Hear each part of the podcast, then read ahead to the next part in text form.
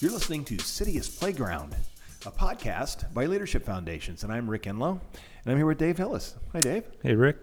Today we're going to talk about the table. We already did a whispercast about this, introducing our uh, our special guest, but uh, give us a little recap of the idea of the table.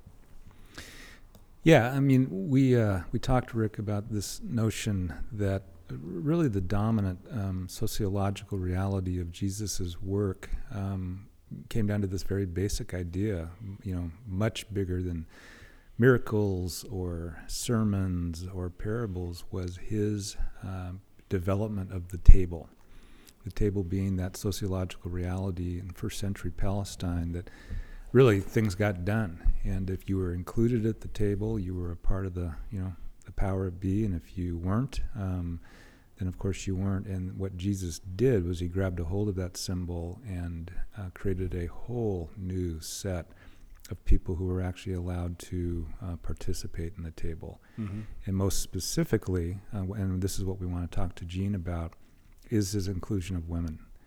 Um, and it uh, it's it's a bit breathtaking when you begin to walk through and see the table that Jesus created, and specifically the inclusion of women, and then what that began to do uh, to the you know the religious establishment of the day. So. Well, and quite appropriately, we are gathered around the podcast table right mm-hmm. now, so that's a good setting. And you had mentioned Jean, and you're talking about Reverend Dr. Jean Milliken, and let me give a little more formal introduction. We talked about mm-hmm. uh, who she was in terms of uh, her friendship with uh, Leadership Foundations, but formally, as an Episcopal preach, uh, I said preach, but I meant priest. but you know, the priest does preach. Okay, she's also trained in uh, pastoral psychology, and I think we'll pick that up with some of her language. You know, she mm-hmm. so, so, beautifully uh, talks uh, to us about our health, and uh, she's a fellow of the American Association of Pastoral Counselors and uh, a graduate of the Candler School of Theology at Emory University and has an earned Doctor of Ministry degree from uh, Wesley Theological Seminary. And so, wow, mm-hmm. I mean, doctor mm-hmm. Milliken for sure. Um, throughout her career, she has served a number of Episcopal parishes, most recently a part time interim rector at St. Peter's Parish in Arlington, Virginia. And uh, she also founded in 1989 uh, Pastoral Counseling Network, which is a, a practice from which she uh, has counseled individuals and couples until her arrival, arrival at St. Peter's in the fall of 2001. Uh, she has chaired the Commission on Human Sexuality for the Diocese of Virginia and also worked as an adjunct faculty and clergy mentor to the students at Virginia Theological Seminary. Uh, for more than 20 years, she's been a member of the Faith at Work Board of Directors. And not only that, but uh, then you can maybe highlight her uh, uh, interface with Leadership Foundations and your relationship uh, as a friend. Yeah, you know, I, I've said this probably many, many times already on this podcast, um, Citius Playground podcast, but you know, you really need to acknowledge whose shoulders you stand on. Mm-hmm. And uh, Jean is one of those for me. Uh, she, uh, through her um, marriage to Bill Milliken, Bill being the founder of uh, Communities and Schools, being on the board of directors for Leadership Foundations, and being a very significant uh, person, but Jean equally uh, for me as just president of Leadership Foundations has kind of taken me under her wing a bit and said, Dave, um, this might be a really smart way to proceed moving forward. And she has gently, lovingly, but very um, directly, um, you know, given me great encouragement in terms of how I'm trying to lead LF and um, she speaks about many things, but then, of course, specifically, um, you know, the inclusion of women, the feminine voice moving forward. So I, it's very hard for me to overstate um, how important Jean is. I, funny little story, Rick. I, she and I had a chance a few years ago to read, lead a workshop together um, on kind of the interior life as it relates to doing urban work, um, and we're going to co-lead it. And I get to the seminar and Jean goes first, and I'm now beginning to listen to her, looking down at my paltry notes and going, I think if I was really smart here, I would just say, you know what, Jean pretty much captured everything I wanted to say. Um, it was just this, you know, profound sense of just yeah. this deep water. Um, so doing that with her was a was a bit of a wake up call to just, you know, her gift. Yeah, it's great. Well, we're certainly uh, thankful to her for uh, making the time to, to spend with us and, and mm-hmm. to share with our listeners. So let's get her on the line. Absolutely. Well, Jean Milliken, it is uh, great to have you on the Citius Playground podcast today, and I want to uh, just begin by uh, thanking you for taking the time and uh, you know giving us uh, your thoughts, your wisdom around what we think is a very, very important subject moving forward. So, welcome. Thank you. I'm very glad to be here. Thanks for inviting me to participate in this. That's that's great. Well, I think to our listeners, one of the ways uh, before we jump into our topic at hand that I wanted to um, uh, provide some context for how this Citius Playground podcast even came about. Um, we had mentioned on the Whispercast, of course, that uh, Jean has been a very important uh, person to the Leadership Foundations, um, going back to you know really our inception, her relationship with Reid Carpenter, our founder, and of course her husband, who's been a, a very uh, close companion of Reid's, uh, is currently on the board of directors for the Leadership Foundation. So it was this last spring in Pittsburgh, uh, Mecca, as we like to kind of describe it for leadership foundations, where we were having a conversation uh, with some of our Leadership Foundation Leadership Council members, and we were talking about a number of different issues that we think are important to leadership foundations as we continue to see uh, our 70 plus cities in the world uh, become more like playgrounds rather than battlegrounds. And it was really in the course of that conversation that we began to open it up for questions and answers. And here was uh, none other than Dr. Jean Milliken sitting out uh, in the audience, and she, uh, again, very lovingly, uh, but uh, I think uh, precisely asked me the question, Dave, where is the female voice um, in the Leadership Foundation network moving forward? And in short, how do you ensure that that voice is heard? uh, as we move forward because cities becoming playgrounds rather than battlegrounds would clearly depend on that. And I just remember uh, being both um, thankful that Jean asked the question as well as giving me, again, further opportunity to reflect on one, how important that voice has been uh, for Leadership Foundations and who we are today but how critical it is to make sure that that voice um, is at uh, the Leadership Foundation table moving forward. And it really caused me, Jean, and here I begin to, to think with you about um, what was the theological context for even such a question in the first place. And where my mind ran, of course, was just the importance of the table with regard to Jesus' work uh, in the Gospels. Um, I have argued in other places that I don't think there's probably anything uh, that was more radical uh, than what Jesus did in his ministry, and this includes, you know, miracles and healings and you know sermons like the Sermon on the Mount as um, the work he did around the table.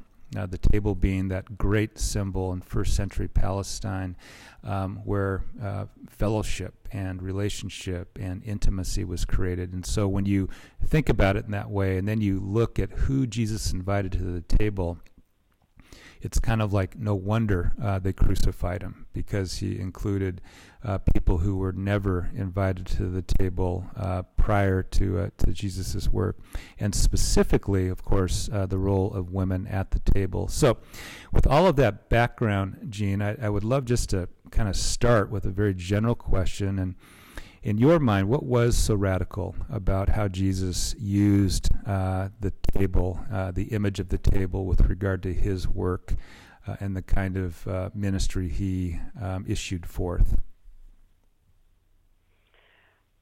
Well, uh, I think that he he always treated everyone with respect and um, and gave them a voice and um, mm-hmm. I think um, sometimes we get pulled away from an embodied theology by just being having it be in our um, in our minds. It's, it becomes a mental process, and there was something about inviting people who were more connected, more embodied, and I think women tend to be more embodied just because.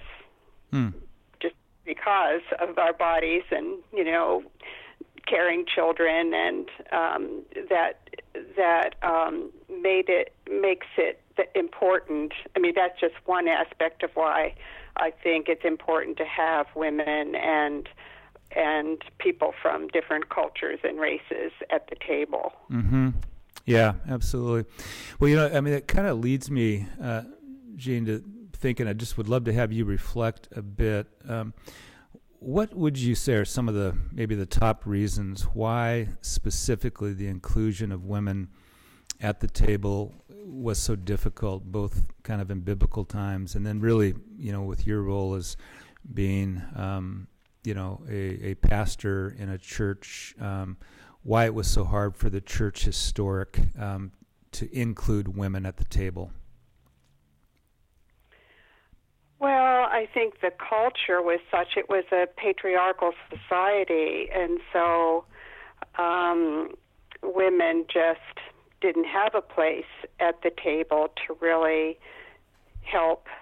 Well, at least it's not recorded so much about how women helped create the, an understanding of God, but mm-hmm. it seems like what happened was that the names for God were not inclusive um, so God was Father uh, mm-hmm. rather than more inclusive names like um, Ground of Being or Creator or Holy One. You know, some of those other options that are mm-hmm. more inclusive were not really what became the norm of of how we refer to God. Um, and then just just valuing the female experience. Uh, like I said earlier, just a, a more embodied theology. Mm-hmm. Um, and then the whole idea when psychology came into the picture and people like Carl Jung and um, began to talk about the different ways that men and women um, process information. Like men, it's in general. And now, let me just say that I, I think that both men and women have the masculine and feminine mm-hmm. in them, and we're capable of of expressing it all across the board. So I don't mean to be exclusive, but, but I think in general, it's easier for men to focus and easier for women to be more diffuse and see how things are interconnected. Um, and so, um, but there was no awareness of that early on. Right. Um, right. And for women, power and authority has kind of been in our shadow selves um, because it wasn't really allowed to be expressed except maybe in the home. So, um, so it's been in the shadow, and therefore we pass we pass on this lack of sense of individual power and authority. Mm-hmm. It, that's a healthy power and authority. We don't we pass on the struggle to our children, and we keep passing it on from generation to generation if we don't kind of claim, bring it into light, and figure out how mm-hmm. how I'm going to exercise my power and authority to be able to live out my calling in the world. Mm-hmm. Um, so, um, and then I think it depends. It has to do with the kind of ethic that we're going to live out of. And so, is it going to be an ethic of dominance and competition, which I think was the the ethic um, that kind of permeated the church and and the world in a way. Mm-hmm. Um, or is it going to be an ethic of friendship and nurture and discipline, which, and I think it's, you know, there's in some ways a place for all of it, but I think without an ethic of nurture and friendship, which is the character of wisdom, you know, mm-hmm. Mm-hmm. that it, that whole character that's in the scriptures and has been there from the beginning with Shekinah being the feminine wisdom mm-hmm. in the Hebrew scriptures, and then you know Sophia in the New Testament. Mm-hmm. Um, that that bringing in that character of wisdom to uh, help us understand what it means to become friends with God rather than fearing God in a negative way. I mean, I think Right. there is reason to fear God if we're doing stuff we shouldn't be doing, you know, but the fear of that's a positive fear of God, I think. Right, right. But Right. a negative fear of God is that we're going to be punished, and you know, God is an angry God and going to, Yep. you know, knock us over the head. So, and- and I, I just like the ethic Yep. of friendship and nurture and discipline, holding each other accountable as opposed to domin- domineering out of fear. Yeah. Um, Well, you know, and of course, Jesus Mhm. is central to the whole thing. Yep. Um, you know, it, living out God's love and forgiveness and justice. So, Yep. yeah. You know, it's it's a, uh just a thought, um, Jean, and I'd love to have you to reflect on it. That, in light of the question I asked you, there's there is a strange irony um, in that, um, you know, the Genesis account of God uh, and God's creation of us is that we are, you know, male and female in God's image, um, and so a deep sense, going to your point, that really from the very beginning uh, there was always a sense uh, of the feminine and the you know masculine in the very creation of who we are. And then I think a little bit about this wild um, story in Genesis as well, and it's the of course story in Genesis 17 with uh, Abram and Sarai, and you know this uh, kind of sex slave from Egypt by the name of Hagar. Um, and there has been some really remarkable work done on this. How um, Hagar, in the midst of uh, all of who she is, is the first person in the Scripture to name God. Um, and whereby Hagar names God as the God who has seen me. And I, you know, I think about how ironic that is that given that kind of tradition, as it relates to the importance of the female voice, um, how you know, in some ways, the church um, and religion lost that, um, and that Jesus then was really recovering that in some ways. Um, is that kind of your thought as well? And Oh, absolutely. Yeah.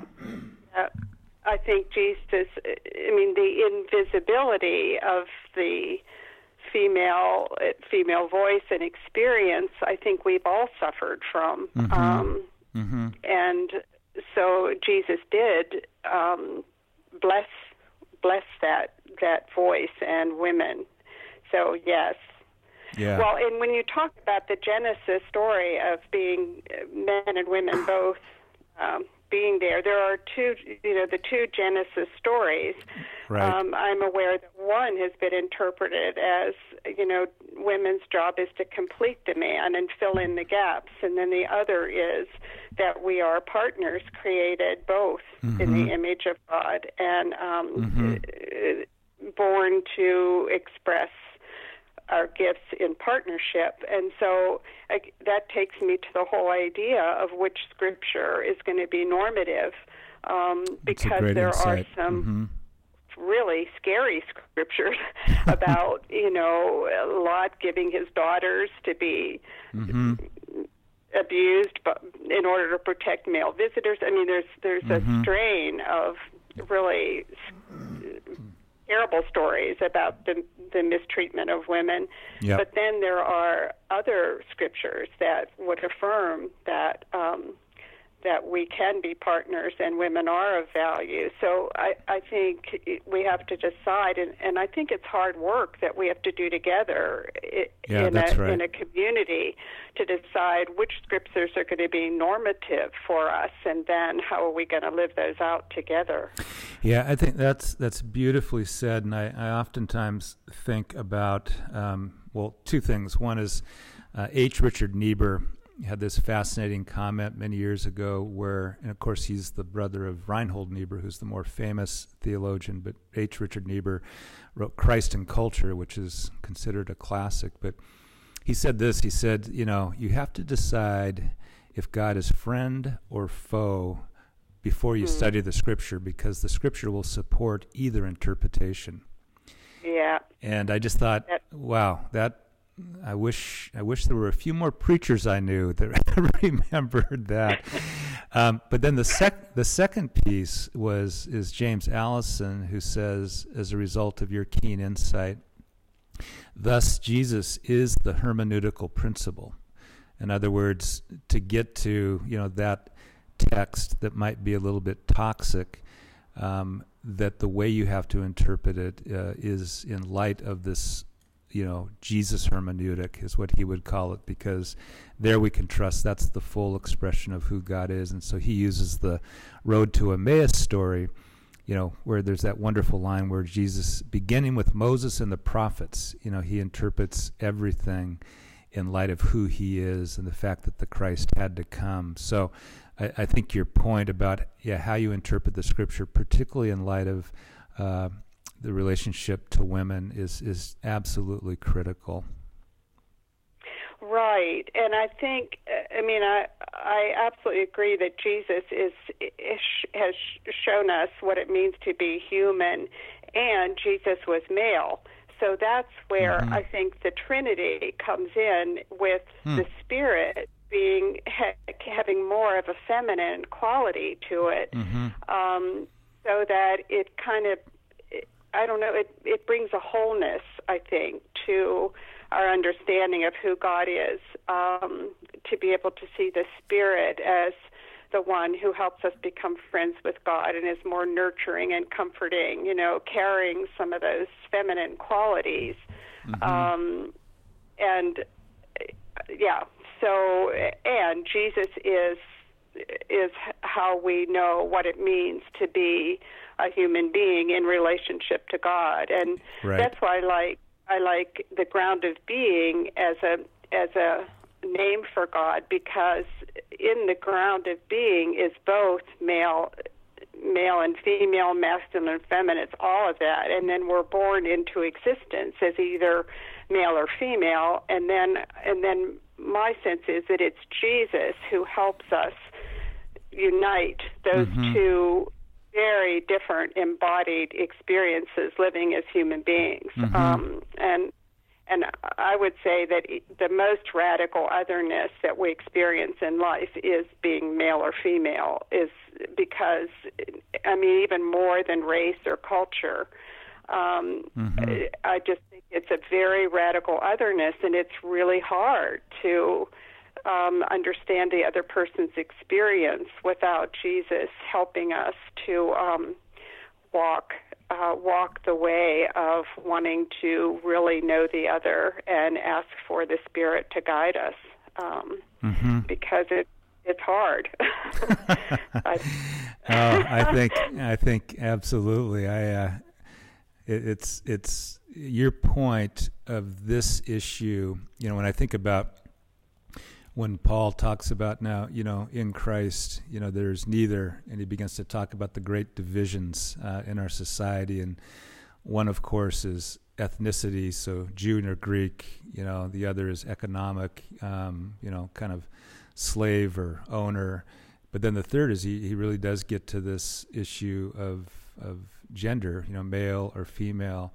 And of the three, um, in terms of my work in the city all these years, um, I would completely agree with you that it has been um, this issue um, around gender that has been most difficult. Um, and I, I think about cities and the healing of cities uh, and how if we could get this particular issue right, um, we could get a long ways down the road in terms of seeing our cities become playgrounds rather than battlegrounds. So, yeah, I yeah I agree. yeah. Yeah. Well, let me then maybe turn a little bit to the, the negative, given the fact that, you know, uh, we've had this sort of reality of, of the feminine voice not being heard uh, or being at least marginalized.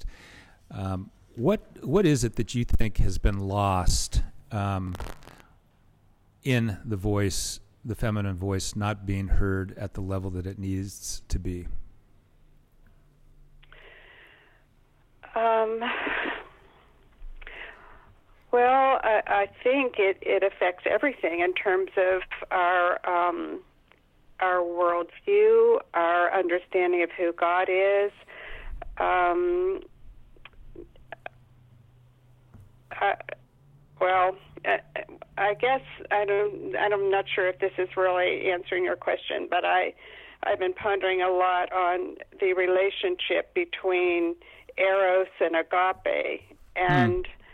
I think what's lost is that one of the things that's lost is that when people are sharing a passion for ministry and they they're sharing a common vision it's very it creates a lot of passion and excitement. And i think people can get confused about that. And they turn they turn the passion for the calling the shared calling towards each other instead of keeping instead of knowing that it's given for the for the sake of the world. Mm. um, that's very and well so, said yeah, and so mm-hmm. so there's different ways that people deal with that. They, they they try to make it agape. They try to make that passion, which feels very erotic and exciting. They try to cover it over with saying this is agape love, or they get confused and act out with each other, mm-hmm. or and I've seen that over and over again in the church, you know, where male and female clergy work together, and they just get confused about that. Hmm. Um, and so I think it's really important to be able to acknowledge that there's going to be excitement and passion when you're sharing ministry for a city.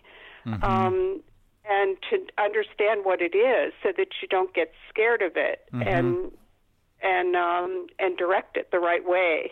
Mm-hmm. Uh, so um, yeah, and I think I think that's one of the things that limits us because we don't know what it is and we we get scared of it or we try to repress it and push it under, you know. Yeah, absolutely. And then the ministry suffers, you know, too if you try to push it under. Um, yep. Yep. We so, to, to that point, Jean, just because you you've kind of got this going in my head here. So I'm thinking about the many um, men and really even women um, who are out there in cities whose tradition, uh, you know, I mean, we can debate why the tradition sits there, but their tradition nonetheless, um, in effect, does not include women. And they think that, you know, um, holding on to this somewhat masculine, you know, hierarchical sense um, is really the way God has ordained it. Where so I guess one, how do you work with them, and two, where do you go in the text uh, to try to help maybe massage or sort of bring them to a, a place where you think um, it would be a bit more life giving, a bit more generous by way of working with uh, all voices? Well, I mean, I think the Galatians passion in Christ there is no male or female. You know, there. I think in Christ we all are equal and one. Mm-hmm. And certainly we bring different gifts and different strengths to the table, but but I I I think that the life-giving spirit calls us all to be fully um, who we were created to be and I remember some years back, I, I found this when I was doing my doctoral work on power and authority in women, and um, there was a study done by a group of people who studied what spiritual maturity was for men and for women. And um, and for women, it was like take, taking care of the children in church, being being quiet, you know, all the kind of the hidden qualities, and then for men it was, you know, being able to speak in the church and blah blah blah. And when they looked at that in terms of what was psychological health for human beings, it all lined up under men, um, and and it's not psychologically healthy for for women to have to repress their gifts and calling just Mm-hmm. because of their gender. And so so I think that's an old uh, remnant of Yeah. you know how men and women should be and and I mean I don't want to get too psychological but I think sometimes men have to face their fears of being dominated by women and you know if they had a dominant mother or something who knows but Yeah. and avoid stereotyping of uh, you know a woman is pushy or aggressive if she's passionate and strong about about something you Yeah. know and so those are just old stereotypes that I think we just have to work with inside of ourselves. I mean, we all have these shadows of I mean, I have shadow stuff about men given my history, you know, and I, and uh, I think we all do have these stereotypes that that hopefully in a loving community with one another we can bring those to light Yeah. and have them be healed, you know, rather Yep. than just having live with them hidden and then pass them on to the next generation, you know. That's right. That's right.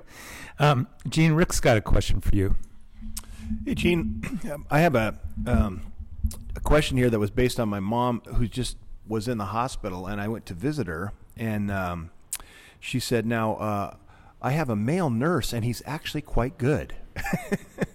and, so, and, and I was saying, "Well, why why would you think?" You know that he wouldn't be good. Well, you know, she said, "Well, you know, typically, you know, um, the, you know, the men are the doctors, you know, and this is this is her point of view." And it made me wonder, um, what do you think is the relationship between uh, the empowerment of women and um, giving men permission to be nurturing?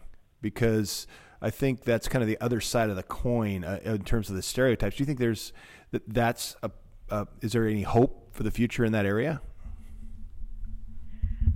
Oh, yes. I mean, absolutely. I, I just think we do categorize men who who are more gentle and nurturing and um, categorize them in a negative way, and we say they aren't manly, maybe, or something.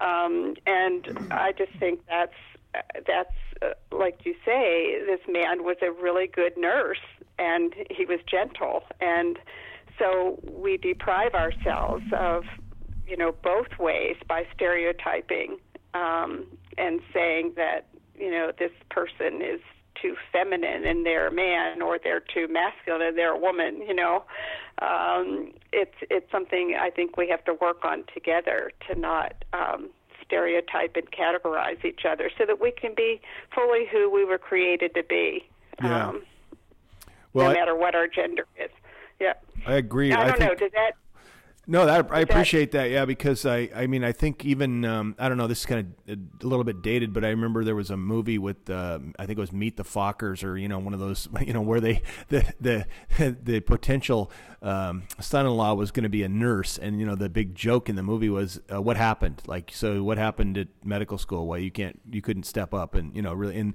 so I think that one of the things that's could be beautiful about the church is to see Jesus as you know, as the great nurse as much as the great physician, you know, to see the nurturing side of Jesus and, you know, to hopefully, uh, you know, blast some holes and, you know, and where we were stuck.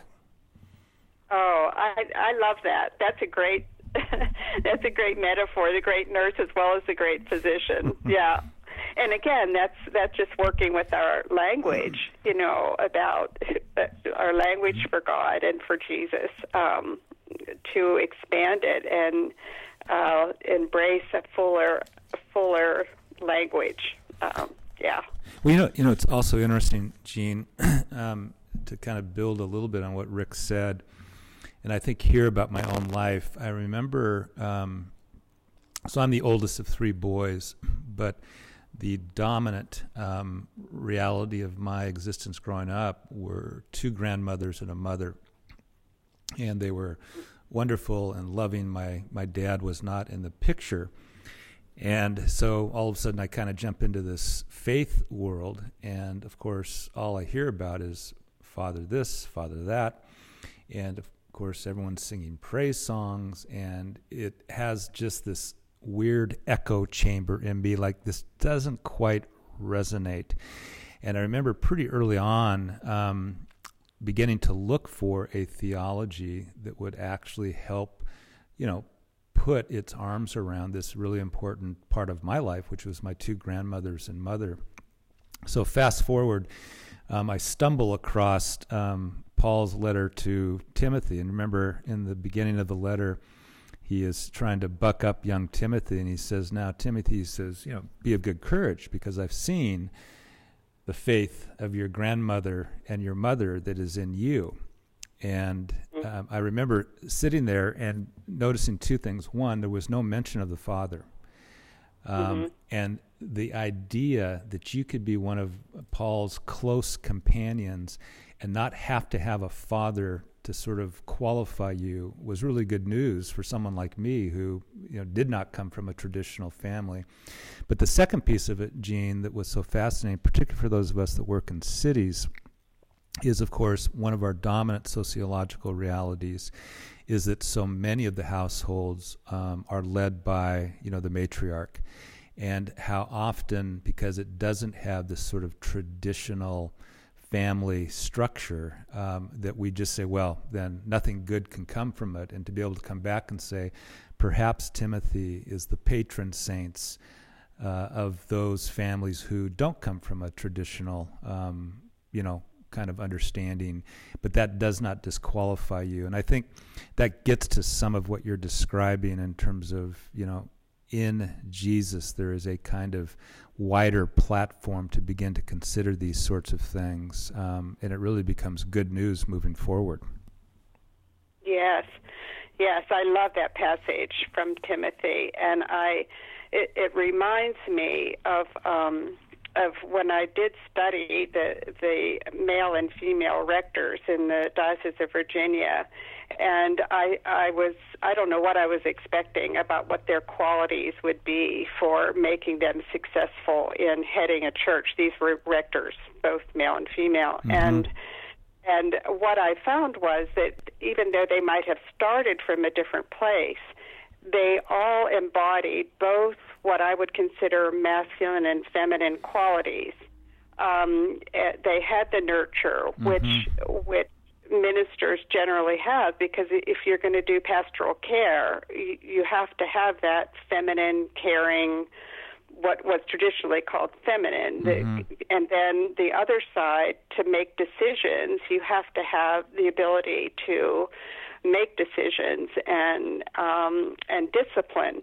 Uh, what I like about this uh, an ethic of friendship and and um, nurture and discipline is that discipline becomes not your dad's going to come home and he and he's going to punish you, right. you know, but rather right. discipline in the form of mutual holding each other mutually accountable, so that and it trans and nurture is not just soft without any. Mm-hmm mm-hmm. you know, any accountability. So it, it by by looking at it from both masculine and feminine sides, and I think all of us probably have healthy, some healthy and unhealthy both in us, you know, because none of us had perfect families or parenting. Uh, but in community, we can grow and heal. And and and I mean, I think the Eucharist is about remembering the body, and so mm-hmm. together, as we remember um, and are transformed by that, then there's a whole, a whole holiness, wholeness mm-hmm. about our ministry together, mm-hmm. um, rather than it being so lopsided. You know. Yeah. Um, yeah. Well, that's a. Uh, I love that. I, I, you know that that notion that the Eucharist is not only, of course, accounting for you know the vertical relationship, uh, but but probably as much you know even the horizontal, and that the two are together. Um, and so, with that, Jean, maybe here we are, Leadership Foundations. We're in 70 plus cities around the world. Um, we are, you know, in effect um, driving our wheel of permanent change, which is engaging leaders of good faith and goodwill, developing the capacity of others, and creating joint um, uh, areas of service. But I oftentimes say that, it, in effect, to use biblical language, it's really creating tables so that our cities can grow.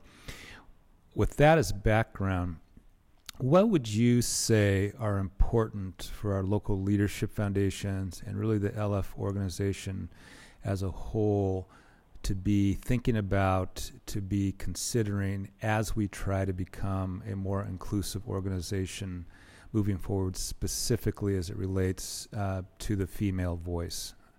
Um, you, you know, if you were uh, king or queen for the day, what would be the things you'd say? Do these things, uh, remember these things, practice these things to become that kind of organization.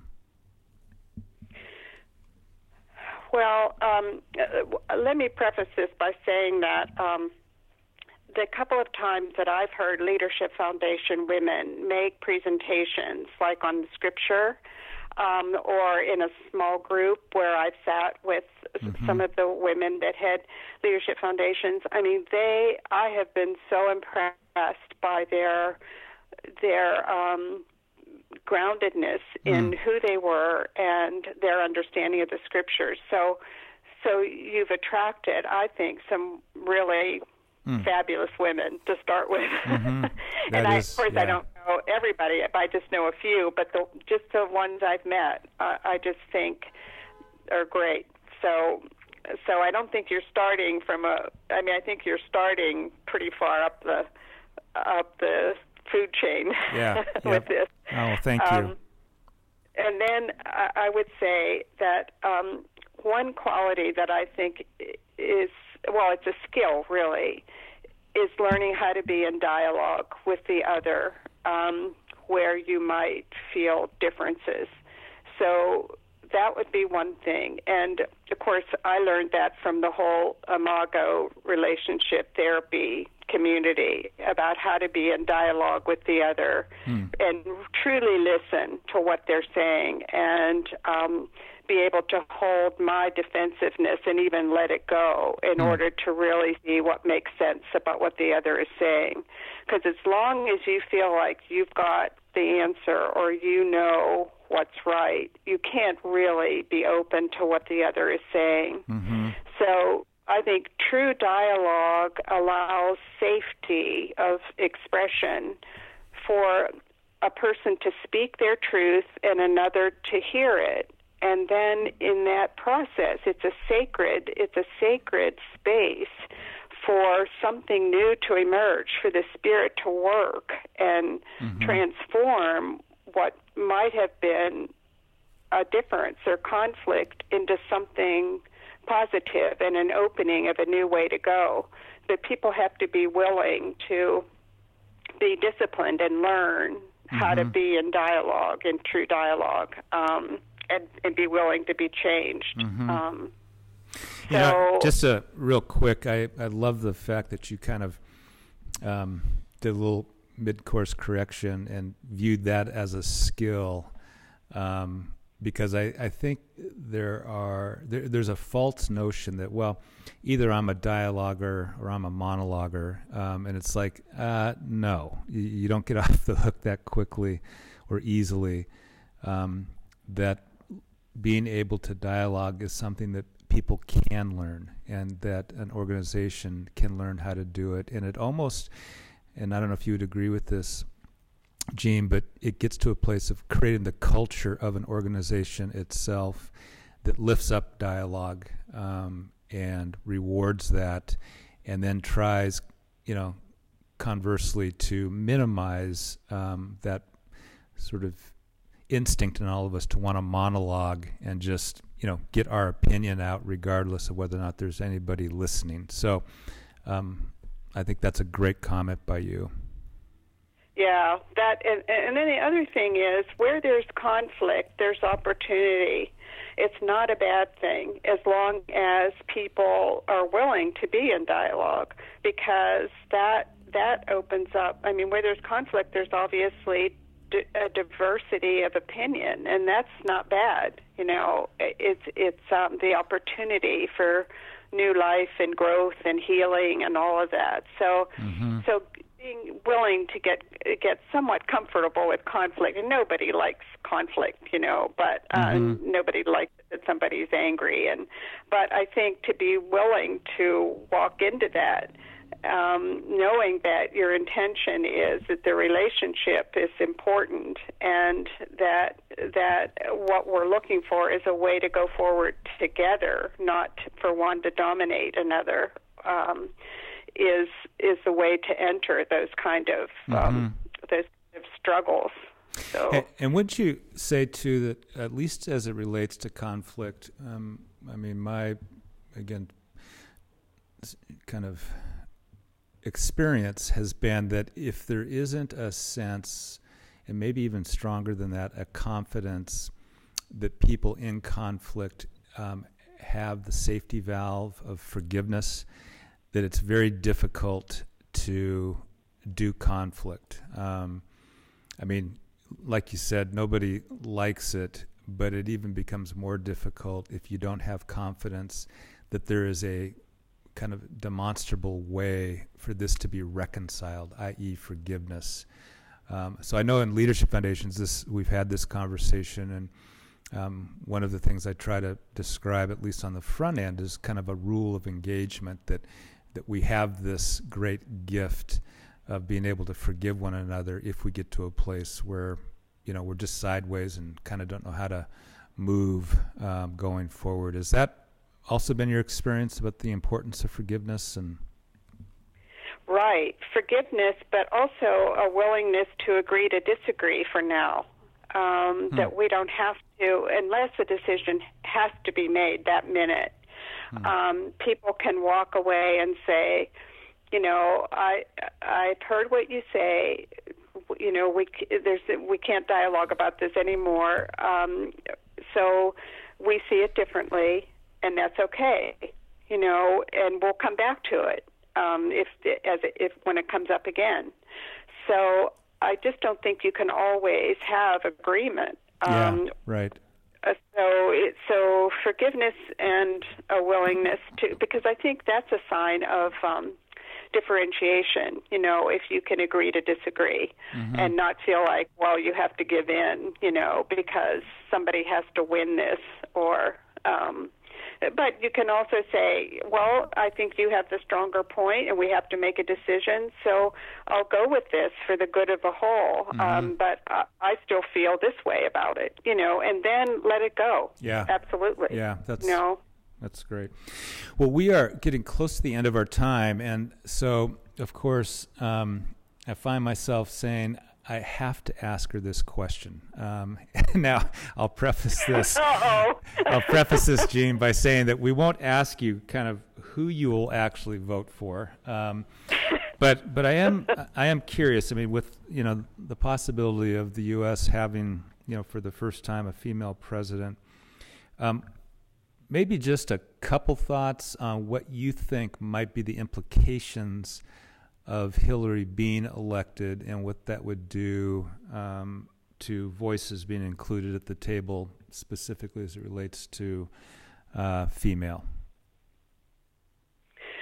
Well, um, I I think Hillary is going to have a huge challenge if she gets elected, um, and I think right now it's hard for a woman to um, stay connected to her femininity um, because you have to build up walls given that you're being attacked so much as, as she is. And so I think to maintain the balance of her her fabulous mind and her her experience and her willingness to say I've made some mistakes or I've changed my mind, which is human, you know. Mm-hmm. Mm-hmm. Um, but I, I think that if she can, if she can, um, c- kind of connect with her nurturing. I mean, she has it obviously with her daughter and her grandchildren and mm-hmm. so forth, you know. But um, but I think it's very hard to model that for other women, and so mm-hmm. I I I would I hope for that, and I.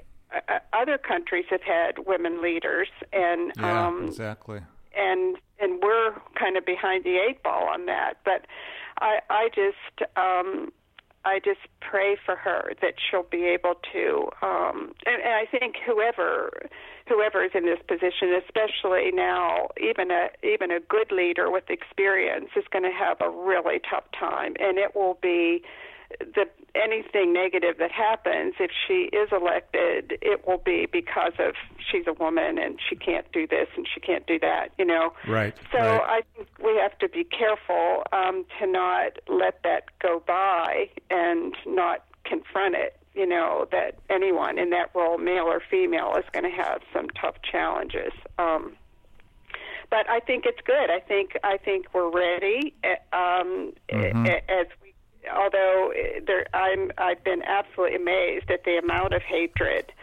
that is there that I think is gender. Um, it comes from gender Mhm. Yep. fear um, that that has kind of come out from under the rocks, so Yeah. to speak. Yeah, and yeah. that that kind of amazed me that we still have that much of it in our uh, citizenry. Yeah. Um, yeah. so we'll just, you know, it's we're going to all have to pull our weight on this one. I think if hopefully she'll get elected, and and uh, it'll be up to all of us, I think, to support her through prayer and however else we can. Um, to have values, the values of, I think, who we are as Americans and people of spirit, whether we're Muslim, Christian, or Jew, you know, or whatever, that that those values of of uh, being in a relationship to a loving God who's just and caring will will win over the fear and hatred that's being fanned. Um, Yep. Yeah. You bet. Um, Rick's got another question here, Jean. Well, Jean, I, just, I just wanted to thank you for like uh, your time, also, but for the some of the language that you use has been really helpful to me. Um, I think sometimes um, we get into a right, wrong, bad, good, like you said, an ethic of dominance and competition kind of language, and I just love it when you talk about healthy and unhealthy. You know, which it just takes away the. I don't know. It's just it's more inviting, you know, because all of us can, you know, uh, you know, we can see that, yeah, we, we certainly uh, want to be healthy, but we, we are unhealthy in areas. And so, one of the things I was going to tell you, which is I think was an encouragement to me, and I think um, is what I hear you saying, is I just attended last week a, a symposium, and a global healthcare agency uh, that does great work. Uh, they're faith based, and they, they're actually providing uh, healthcare, uh, their primary healthcare for um, most of the refugees on the Ugandan border from the civil war in Congo and also in, in northern Iraq. So they're doing some really significant work. But this they've been in existence for 40 years, and th- they just had their very first uh, female CEO. That's what we were doing at this. Ah. Yeah, and so they've had three, a founder and two other CEOs that were male, and this is their first female CEO. And so we were at this weekend where she was introduced, and one of the things um, I had a chance to talk to her for just a second, and I knew I personally knew the prior CEO and you know his skill set and all that, and so I asked her, "What's your plan?" And my my friend, the prior CEO, was quite the financial wizard and you know and fundraising guy and all that. And so she, this is what she said to me: um, "I'm going to start with 100 days of listening." Uh, And I just, Uh-huh. I, I, I just kind of, just was totally like I wanted to kind of, I don't know, get on my knees and hug her or something because it was just, it was so refreshing than some, you know, sort of 12 page PowerPoint, you know, you know, thing that she was going to do. And I just thought I could see it even in this weekend. She was sort of drawing people out you know Uh-huh. and and versus you know what can happen when when there's a change in leadership people start you know like hiding and putting all their stuff in cardboard boxes you know in case their job is gone and she was just want to hear and anyway i just i felt like wow um what a what a unique difference and i i'm i guess i was uh, kind of attributing that to you know to in a big way to gender because she just has a different kind of leadership that we need Uh huh. Yeah. So she's definitely leading with a, feminine style uh, of leadership, and then and then she will have to, of course, be able to raise money and make decisions and all of that. So that's where the other side will come in, hopefully, um, because that those gifts are needed too. Or she'll hire somebody who can do it if she knows she she's not good at it. Yep. So, yeah, that's the challenge, isn't Yeah. it, for all of us? is to, Absolutely. yeah, live out of our strengths, and then the community hopefully picks up what we don't have, since we don't have all the gifts. But Well- that's a great story. Thank you, Rick. Yeah, and Jean, that's a, a really a great segue just to uh, conclude and say that um, one of the great gifts that you have been to Leadership Foundations all these years, and I know in particular my eight years as president and taking Reid's place, has been exactly what you just described, and that's being able to lovingly look into the Leadership Foundations, uh, believe in us. Um, be a champion of our idea of cities becoming playgrounds rather than battlegrounds, but being able to say, and you know, you might want to work on maybe this area and this area and this area. And uh, I just want you to know, Jean, both as a uh, a friend and a mentee of yours, uh, as well as the uh, uh, person who's helping lead LF, your voice has been uh, just overwhelmingly valuable. Um, thank you for uh, taking this time. Oh, you're very welcome. Well, love and blessings to you all, and I'll look forward to seeing you soon. Great. Thanks, Jean. All right. Okay. Blessings. Okay. Bye. Well, that was fantastic, and uh, once again, we really appreciate Jean's time and and uh, her input on this topic, and it's very uh, um, inspiring, I think, to think about uh, what's possible as we begin to replicate uh, Jesus at the table and being inclusive, like Jean was talking about. Yeah, I, I uh, am finding myself sitting here going, I just can't believe um, what I just had a chance to sit and listen to. Uh, the depth of theology, of sociology, really of, of kind of psychology, and how all of those kind of came together in this seamless kind of way. I mean, I, it's it's really something like you said. I want to when I grow up be like Jean Milliken. So I'm very grateful for the time. Yeah, it's great. Well, it's it's one of the things I think a podcast does for us is, you know, there's that uh, television show where they look for talent. It's called The Voice. They're looking for singers, and when they started out, nobody can see who the person is. And I think there's still a sense in which you can kind of perceive a gender, maybe, maybe not, but at least you don't see them, and they're selected that way. And I think sometimes um, that's what's uh, beautiful about uh, this medium is that it's it's um, audio, not video, and so it you know it's just voices that just speak into our lives, and we can kind of step back from, you know, the race, culture, gender thing a little bit, you know, and so wow, what a what a, a great reminder of uh, who the body of Christ really is and how much we need each other. So thank you for listening, and uh, again, if you have any input for us, it's. Uh, it's just an email away at leadershipfoundations.org and uh, share with your friends and get them to sign up for our podcast because we'll keep them coming. Thanks, Dave. Thank you, Rick.